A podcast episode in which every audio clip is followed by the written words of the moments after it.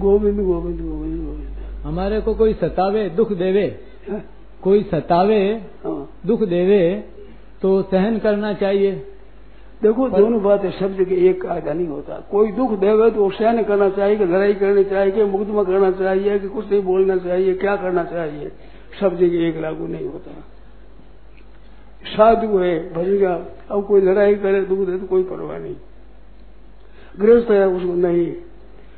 कौरवों ने पांडवों का राज्य हरण कर लिया तो पांडव संत पुरुष साधु पुरुष थे, परंतु उन्होंने युद्ध किया, दुष्टों के हाथ से दुनिया को बचाया। आजादी मिलने पर पोते को राज देकर के जंगल में चले गए। इस वास्ते दुष्टों को दंड देकर ठीक सीधा करना ये भी काम है क्षत्रियों का। तो सबके लिए एक कायदा लागू नहीं होता, अलग अलग होता है वर्ण आश्रम को लेकर, परिस्थिति को लेकर।